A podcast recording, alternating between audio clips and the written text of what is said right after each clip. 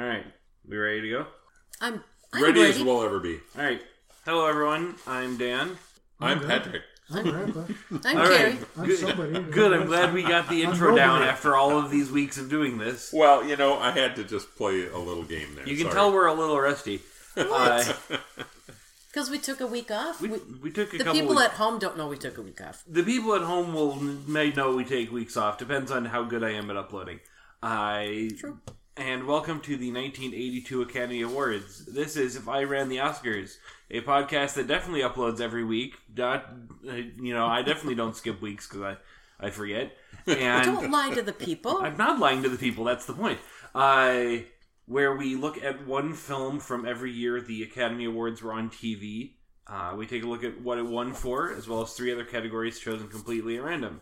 The movie's also chosen at random. The movie's also chosen at random, and we have thankfully randomly rolled Best Picture again. Which I think is awesome. I don't believe the category we actually rolled was Best Picture this time. I believe it was soundtrack. But you know what? However, it happened to also be the Best Picture. Is this first time we've actually watched Best Picture? no, No. we watched Okay. Ben First time Hur. I've seen Well, that's true. We watched Ben. Did We watched Ben What- Hur. did we watch yes. on the waterfront? We watched also watched on the waterfront. Mhm. See what I'm saying? But uh, so Academy Award facts from the year. Uh, the second time that three different films were nominated for Best Picture, Director, Actor, Actress, and Screenplay. Uh, uh, Chariots of Fire was not one of them. No, because there wasn't a best actress There really person wasn't. Yeah. in this film. Uh, this is the first year for the Best Makeup Award Oh, because last year was Elephant Man getting no recognition. oh, that's right. That's right. We talked about that. This is the last year until 2005 when all five Best Picture nominations were also nominated for Best Director. Oh, And Chariots of Fire became the last film to win Best Picture and not Best Director until Driving Miss Daisy. wow. Uh, Chariots of Fire also got the most awards, tied with Raiders of the Lost Ark, which I'm I a don't little remember- disappointed we didn't watch. But I also Who? Raiders of the Lost Ark, Oh, Indiana Jones. yeah, yeah. I am a little. I did sa- not see this film in a theater. I was way too busy this year. Mm-hmm. I someone We wrote, did something important this year. Yeah. You were busy. I graduated from college. I did an internship in a foreign country. And no, then to close land. it all out, we got married. Oh, and yeah. then we got married. It was a busy year. Yeah. So the film we watched, Chariots of Fire, is based on a true story of two British athletes in the 1924 Olympics, Eric Liddell and Harold Abrahams. Uh, Eric Liddell is a Christian who is using his is basically using his running as part of his mission until he went back to China Well, he was born in China. born in China and would eventually go back to China and live there for the rest of his life. yeah, after he died Olympics. in an internment camp He during did. World War II. Yeah, and Hmm. Harold. Yeah. and Harold Abrahams uh, is Jewish, and Mm-hmm. basically his motivation is he's run basically trying to outrun the haters. Well, and that's, I mean, the way it was portrayed in this film. Yeah, I did not look him up, you know, as a personal I, thing. I did for fun, and mostly, and I'm only going to mention a little bit about his real life stuff. hmm Uh, he cut a strip off of his medal to make his wedding ring. Oh. Ooh. So that's kind of cool. Both the medal and the ring were later stolen on separate occasions. Ah. uh, his wife, uh, different name hmm uh, than in the Then in movie. the film. hmm Uh, they could not have children. They adopted two and also fostered two refugees during the war, Okay. the, the Second World War. Yep, yep. You know, She was the little girl in the Mikado there. Mhm.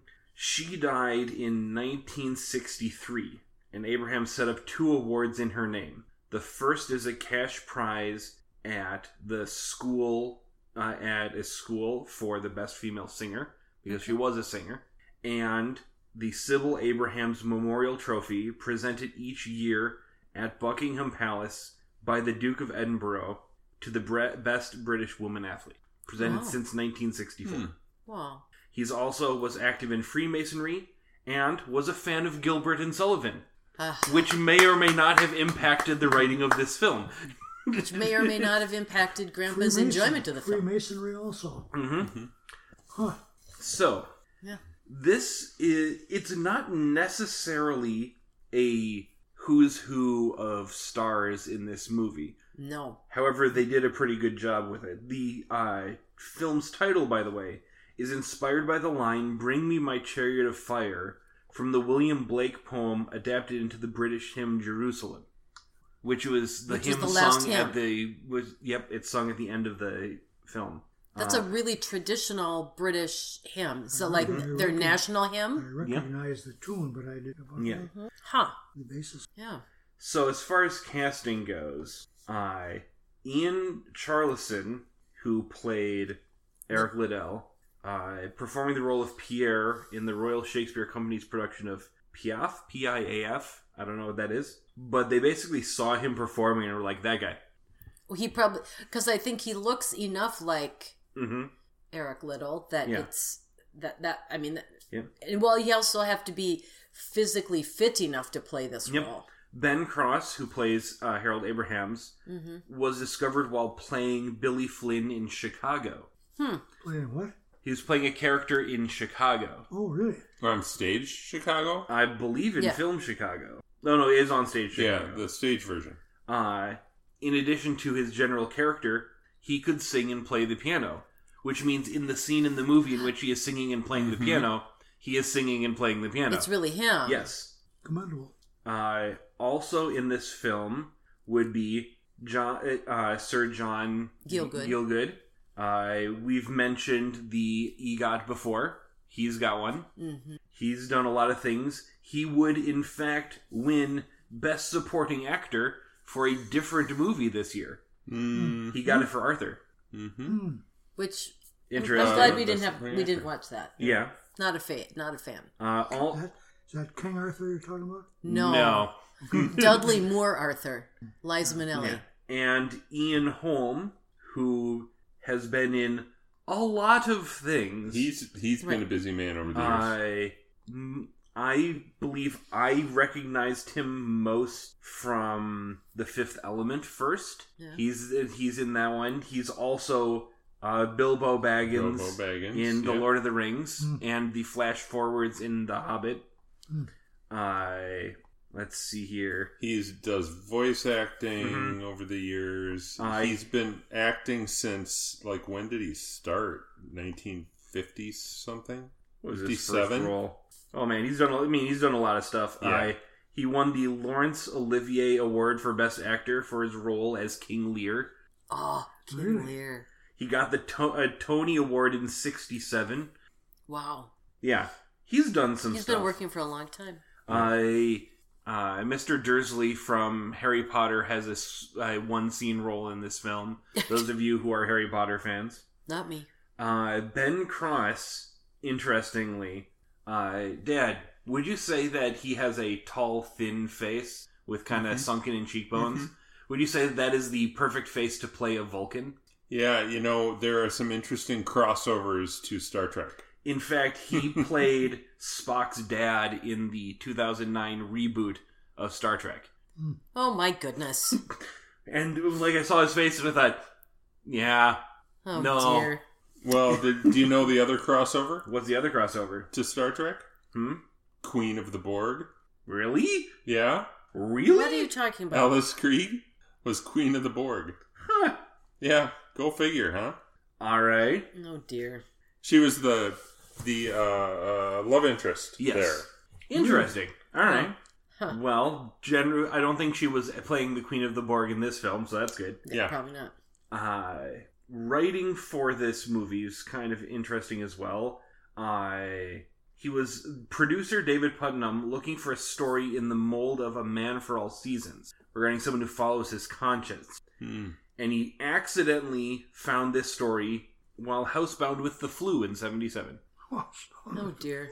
The screenwriter, Colin Welland, took out ads in London newspapers looking for memories of the Olympics, went to the National Film Archives for pictures and footage, and interviewed everyone involved who is still alive. Wow. He did not. Uh, Abrahams did die in 1978, but uh, the screenwriter was able to attend his memorial service, which is which is what inspired the actual memorial service in the film. Sure. Okay. Uh, Aubrey Montague's son uh, saw his newspaper ad and sent him copies of the letter his father had sent home. Uh, so that's uh, Montague is not an actual character. They modified his character into uh, the Lord Aubrey, Well, it was Lord Lindsay. Lord Lindsay. Sorry, Aubrey Montague was Yeah. the other character. uh, but the letters that he's narrating at certain points in the Mhm. film are basically exactly the letters he wrote, with a few tweaks as far as which college he attended, because Sure. he wasn't actually attending college with them. Oh, he was, at a different college. He was a contemporary, but not the same college. Mm-hmm. So that's interesting there. Uh, the last kind of interesting thing about this, for me, as far as film writing goes, is the speech that Eric Liddell gives at the Scotland versus Ireland uh, competition Games, yeah. games, Mhm. Where it's in the rain and he Mhm. is he's preaching a little bit, Mhm. but that was written by Ian Charleson. He Oh. read the script and thought that it was a little sanctimonious Mhm. what the words were, and he, for the role, basically studied scripture to make Hmm. sure that he had the right convictions, and so he wrote basically that little that, ti- that mini sermon Mhm. Mhm. for himself to to give. So, which I thought was, I mean, it seemed Yeah, very yeah. good in character. Professional. hmm Yeah, yeah. So That's method acting. yeah, definitely. So any so let's talk about what did we think about the movie before we get into the specifics. I was absolutely fascinated. Oh yeah, I mean, despite me falling uh, slightly falling asleep, that's my own fault for not Well- getting good sleep. There were there were some mm, slightly slow parts, but but the the story was way more than guys running. Oh, And yeah. it- and it made it. I mean, you know, it's one of those. Yes, it revolves around a sport hmm kind of movies, but but the story was much much deeper than the sport. Yes. The sport was just a vehicle to tell the story, kind of a thing. Well, I think there should be more movies about track and field. hmm You been saying? Track and field is not, and unfortunately, track and field does not have a lot of like give and tug like a game of basketball does. It's ten seconds and then the sport is done. But there's so much build up to it that Mhm. you can have all the story there. I don't think hardly any people who don't, including me, who don't really study athletics have any idea what it takes to become a champion runner. Oh, it takes a lot. I've It's got a ridiculous. story for you after a while. Right. Yeah. Well, I think every most anybody, even people who were born much after 1982, will recognize the theme song and and know that it's all over the internet on memes and things Mhm. and used at the 2012 Olympics. And I think and it has become iconic. when I searched for the song on YouTube to go because I didn't recognize it by the name. The title. The t-. I didn't. I I heard it's like okay, Vangelis, Chariots of Fire, neat. And then I went onto YouTube and I heard it, and I thought, oh, I know this one. This is the song that people put on their videos when someone is running in slow motion. and I scrolled down, and the first comment on YouTube was, "This is the song when people are running in slow motion." Mhm. like they, because it is. Uh, Vangelis uh, I think it's Vangelis. Vangelis. Uh, I don't know. here. Vangel Vangel. I think that uh, He's asking me to look with my there's- the apostrophe means that that's the syllable that's Vangelis. Vangelis. I believe that's mean where the emphasis goes. the people have to let us know in the comments, Yeah, which I don't think we have. we'll definitely pay attention to this. He did win the Academy Award for score for this film and would later go on to score Blade Runner the next year. So that's kind of a big deal. Uh, the year before, he scored the PBS documentary Cosmos A Personal Voyage by Carl Sagan. So that's also kind of a big deal. Uh, he uh, released several albums along with Jon Anderson, the lead singer of Yes.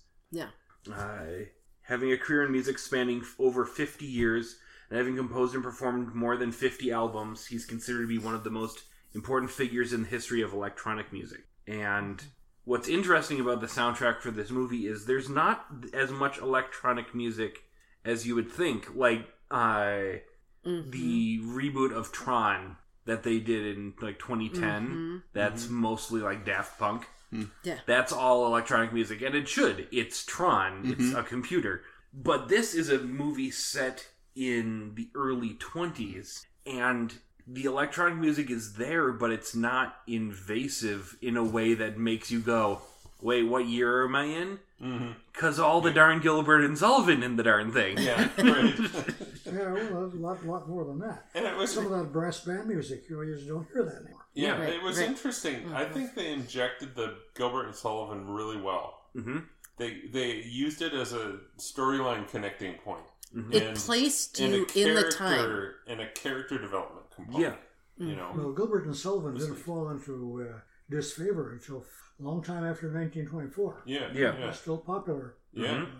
Well, locally Oh, here, yeah, there's a a. Gilbert and Sullivan production company. I didn't realize they were still operating. Are they? I think so. Huh. We have to. We're going to look that up. Well, Dan is talking about his next thing. Yep. Hmm. Uh, there's not a whole lot more to talk about with the film. Uh, The Wikipedia page on historical accuracy is extensive. Uh, most notably for me, as far as historical accuracy goes, there's a scene where uh, Liddell gets knocked over and gets back up and wins the race. Mm-hmm. It's not the location where he did that, but he did do that. Well, also, I was reading that. Th- Okay, the way he's running in the film is looks Really kind of crazy. Looks kind of stupid. That's the way he ran with his head tilted back, and he took lots of steps, more steps than other people did. It, and and I think the actor looks like the real man. hmm He did a good job. So Uh, yeah. Also, they did win once. They did race against each other once, Mm-hmm. but not in the way the film described. They only raced together in a heat. Mm-hmm. Yeah. Uh, and the him not running in the 100 meters because it was on a Sunday is true. That did happen. Right. I think that, and the other thing I read was that the uh, he knew about it well in advance of the Olympics. Not Not You know, the surprised you're day- getting on the boat. Correct. Yeah, it did make it more dramatic, and for a movie that makes more sense. Right. Right. but I mean, as his as uh, historical dramas go, I think they did a pretty good job with the facts, and I think that does have to do with a lot with the screenwriter taking the time to go. Well, this was fifty years ago. That's not that long ago. Let's find the people who were there. Mm-hmm. Right. Uh, the final lineup for the uh, uh, 100 meters, uh, seven out of eight of the people in the lineup are the correct names of people. Uh, the bronze medalist was from New Zealand and refused permission for his name to be used out of modesty. Say that again. The bronze medalist in the 100 meters Yeah. Was still alive when the film was being produced. They tracked him down and asked him if his name if they could name him in the film, and he said no. Really? Yes, and he said, and uh, accordingly, it's because of modesty, and I guess that's fine. Well, that's fine. And anyway, but they had, kind of and they basically, because of the way films work, they didn't need his permission, and yet they replaced they they used a dummy name anyways. Uh, so yeah, with his exception, all of the runners in the hundred meter final are identified correctly when they line up for inspection by the Prince of Wales. Huh. And that guy refused because Mm-hmm. he was crazy. Well, but you know what? That's was That's life. That's humanity. that's right. And yes, there is still the Gilbert and Sullivan Very Light Opera Company is still functioning in Minneapolis. Well, We gotta, As we best gotta, they we can. gotta go to a Gilbert and Sullivan production. I believe Mary Gregory was part of that company for you while you guys Oh, were really? teenagers. No, Uh-huh. we gotta go. We just gotta go. That's all. Uh, Eric Liddell also ran the 200 meters and finished third. He ran several. ra- He ran races all Mm-hmm. Yeah. in one day, which That is everybody the, thought was that is- suicidal. the 200 meter heat is the only time that Liddell and Abrahams actually competed at the same time. wow. Uh, Abrahams won a silver uh, in the 4x100 relay, and as shown in the film, Aubrey Montague got sixth in the in the steeplechase. Huh. So, uh, as sports movies go, I, I, in this house, this is not going to supplant Miracle by any stretch No, of the imagination. no. imagination. Right. But as a family that enjoys a good sports movie historical narrative, I think this was really good. Yeah, it was. with some Yeah. tremendous music. I can't Yeah. believe it.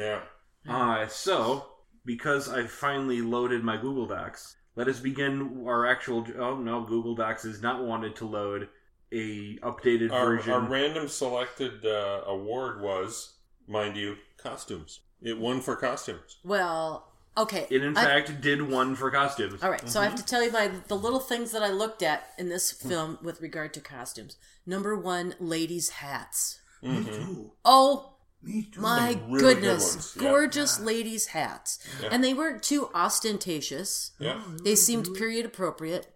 The men were wearing beautiful straw uh, boater hats, gorgeous. Yeah, and there were some nice dressed up fancy events. And So the some- other thing I looked at were necklines. I think uh, costuming, if the necklines aren't right, it ju- to me it throws off the whole look of something. They were gorgeous necklines that were very obviously hand stitched. They were the the attention to detail of lace and trimmings at necklines was superb. I also noticed that it looked like the um, the Olympic costume, Olympic mm, maybe uniform is it for the uh, the the British Olympians when they're on the boat and they're headed across the channel to um, to France, and you could see they were wearing um, V-neck sweaters underneath their blazers. The V-neck sweaters looked hand knit to me. They hmm. did not look machine knit. Ladies and gentlemen, may we present our award-winning No, She she's good at noticing some things. there's just some Only 25% of us are going to notice those things. But to me, those heard. are the things that made it. To me, it made it. It solidified it in the 1920s. Yeah, it was real. Yeah. That was very good, real. Very good. But Good I think you then you look Yeah. at the way that they had dressed up the Prince of Wales, and his clothes were very, very finely tailored. Mm-hmm. I don't know. It was good. Uh, costume design, by the way, Mm-hmm. Milena Canonero. Don't know. Uh, her first film credit is A Clockwork Orange, and Mm-hmm. would later do Barry Lyndon and The Shining with Kubrick. Didn't we watch Barry Lyndon? We did watch Barry Lyndon. Wasn't that a weird show? It was a weird show. Okay. All right. Uh, Midnight Express. Don't know that one. We one. haven't seen that one. That was another one with the But same Barry Lyndon same was producer beautiful. as this movie, by the way. Barry Lyndon was beautiful. I Yeah. did a few Francis Ford Coppola movies, some Si- uh, Sydney Pollack, Roman Polanski. She's done some stuff. She's all she. Uh, this was her second Academy Award.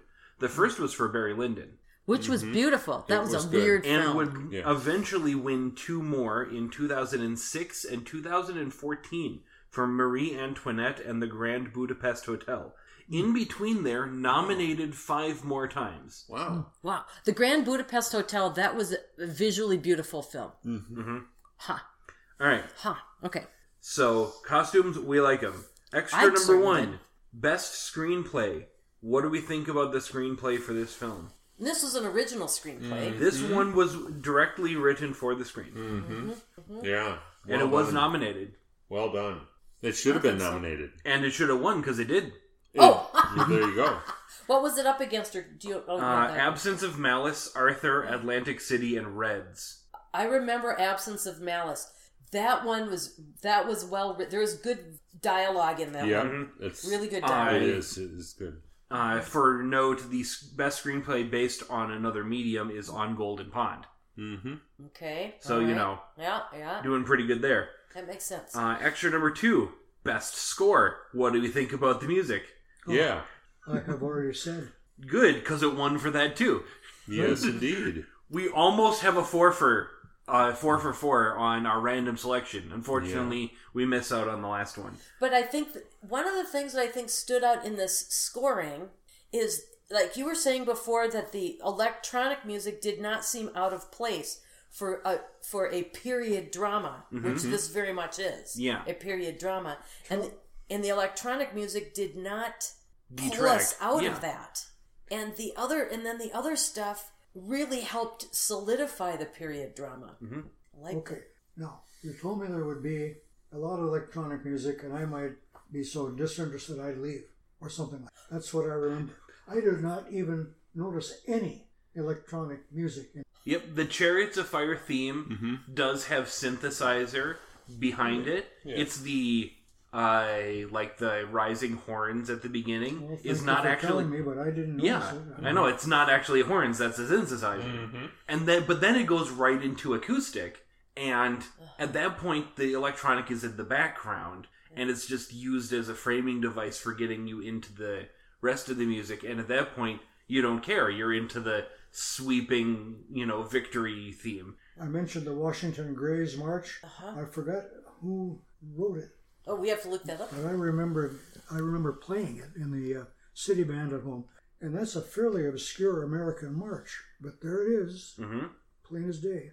I unfortunately. Washington Grays, not American Grays. I keep believe since there's no words to the o to the main theme, it was not eligible for best original song. I believe best original song does Yeah. need to have words. Yeah. I will actually check on that right now because Well, then it's not really a song if it isn't. Washington Grays is an American march composed by Claudio Grafulla in the year 1861. Groffula. Groffula, Okay. okay. a mainstay of both parade and concert band. Uh, Well, where you got parade and concert bands these days? I don't know. Well, there are one per university and college, but they don't play much Yeah.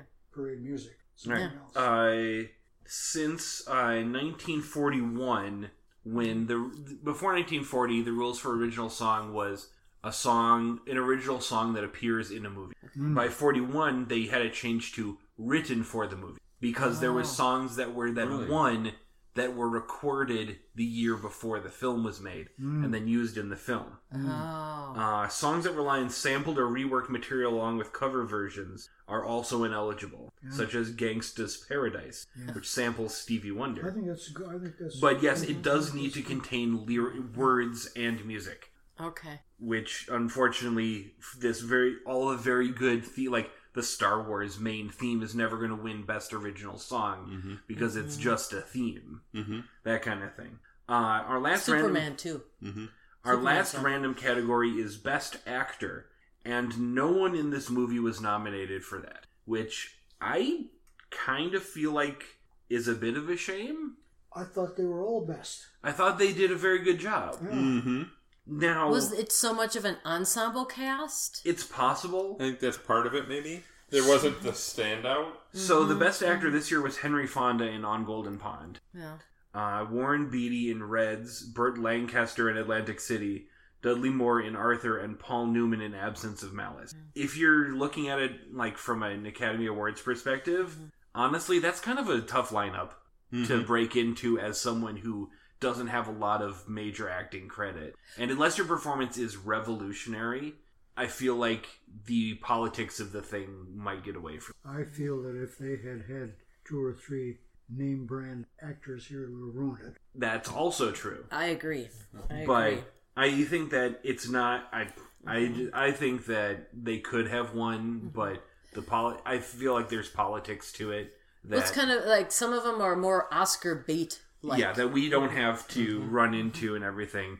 Uh, you know, who's to say what helped them make their decisions? But you know, some really good, solid acting and solid actors they Mhm. that worked for years and years, decades of of good, solid work um, by a lot of these people. Yeah. So that I think that's it's kind of like no superstars, just a really good team. Yeah, So and we've had I and, think we, the ensemble is, and we've seen some movies like that here, where it's just everyone involved in the movie worked really hard, Mhm. and the fact that none of them became household names, you know, after the fact, and the only household names in the movie were all old guys. maybe not a household name, but very recognizable hmm for for having been in other things and Yeah. having done good work in their career. But Yeah.